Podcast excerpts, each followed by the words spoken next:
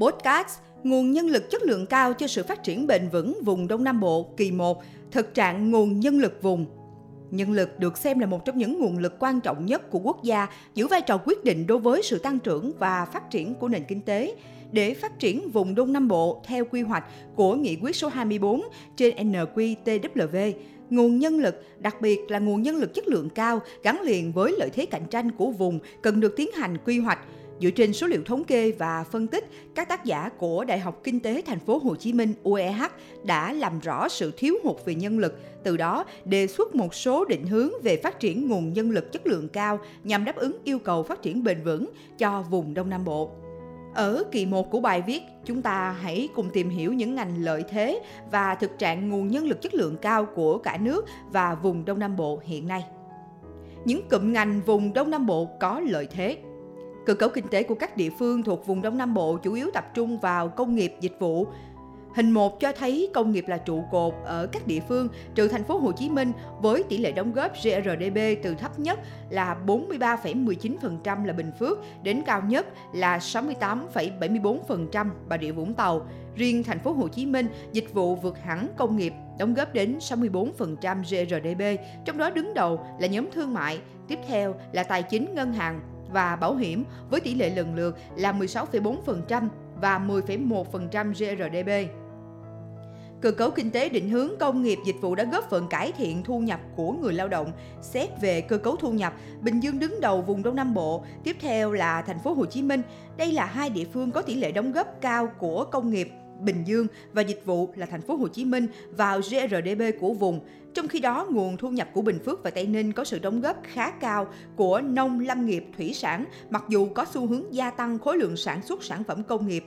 Số liệu thống kê cũng cho thấy Bình Phước có lợi thế trong sản xuất nông nghiệp và đang gia tăng năng suất lao động trong nông nghiệp. Cụ thể, tỷ trọng ngành kinh tế nông nghiệp là 21,46%, thu nhập từ nông nghiệp là 30,1%.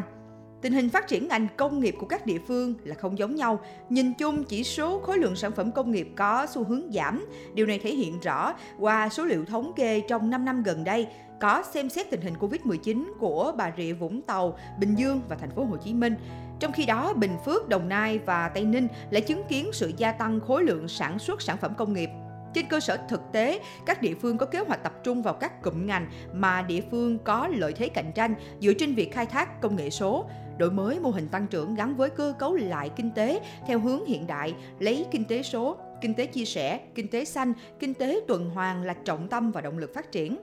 Vận tải là ngành dịch vụ phát triển song hành với sự tăng trưởng kinh tế. Vì vậy, số liệu theo thời gian cho thấy sự gia tăng bền vững về khối lượng hàng hóa vận chuyển nội địa của tất cả các địa phương thuộc vùng Đông Nam Bộ. Trong đó, thành phố Hồ Chí Minh, Bình Dương và Đồng Nai là các địa phương nằm trong top đầu về hoạt động này.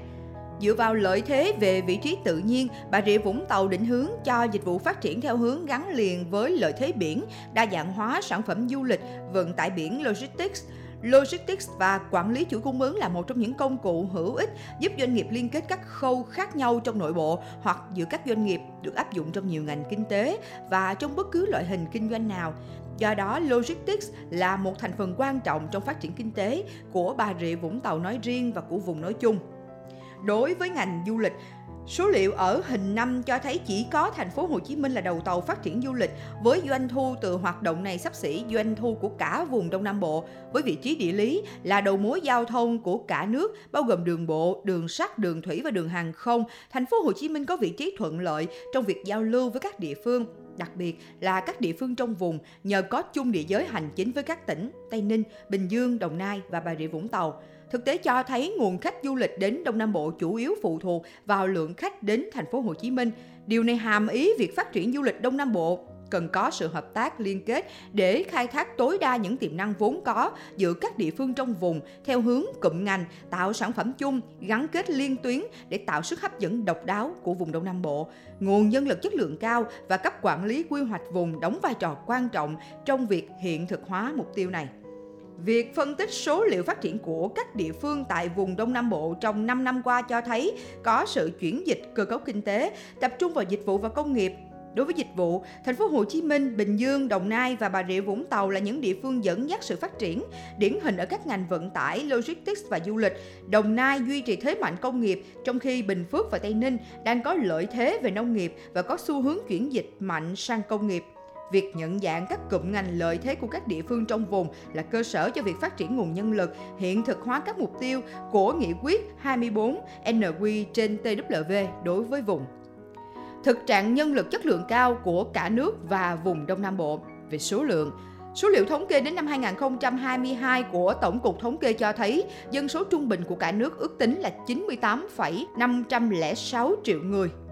bao gồm dân số thành thị là 36,564 triệu người, chiếm 37,12%, dân số nông thôn là 61,941 triệu người, chiếm 62,88%, dân số nam là 49,097 triệu người, chiếm 49,84%, dân số nữ là 49,409 triệu người, chiếm 50,16%. Trong 5 năm qua, dân số Việt Nam có sự gia tăng sắp xỉ 4,47% từ 94,286 triệu người vào năm 2017 lên mức 98,506 triệu người vào năm 2021. Tỷ lệ gia tăng dân số hàng năm được duy trì trong mức là 0,95 đến 1,17%, có xu hướng giảm vào năm 2021, trong đó sự gia tăng dân số thiên về tỷ lệ nam so với nữ, với tỷ lệ dân số tự nhiên ở mức 9,3% một năm trong năm 2021 và đang có xu hướng suy giảm, cho thấy một thách thức đặt ra cho Việt Nam khi dân số bắt đầu thoát khỏi vùng dân số vàng, chuyển sang vùng dân số già. Vùng Đông Nam Bộ cũng không phải là trường hợp ngoại lệ so với cả nước và các vùng khác. Lực lượng lao động từ 15 tuổi trở lên tăng nhẹ trong giai đoạn 2017 đến 2019, sau đó giảm dần vào năm 2020 và 2021. Đặc biệt tỷ lệ tăng dân số tự nhiên của vùng Đông Nam Bộ nằm trong nhóm thấp chỉ cao hơn đồng bằng sông Cửu Long và Bắc Trung Bộ, duyên hải miền Trung. Trong khi đó, tuổi thọ duy trì ổn định theo hướng tăng, thách thức của vấn đề già hóa dân số đối với lực lượng lao động là không tránh khỏi khi tỷ lệ tăng dân số tự nhiên có xu hướng giảm trong những năm gần đây. Đồng thời di cư nội địa có xu hướng gia tăng để phần nào bù đắp sự thiếu hụt lực lượng lao động tại các địa phương do tỷ lệ tăng dân số tự nhiên giảm. Số liệu về tỷ suất nhập cư xuất cư tại các tỉnh thuộc vùng Đông Nam Bộ ở hình 6 cho thấy khu vực này có tỷ suất nhập cư cao, đặc biệt là các tỉnh có nhiều khu công nghiệp như Bình Dương, Đồng Nai và thành phố Hồ Chí Minh.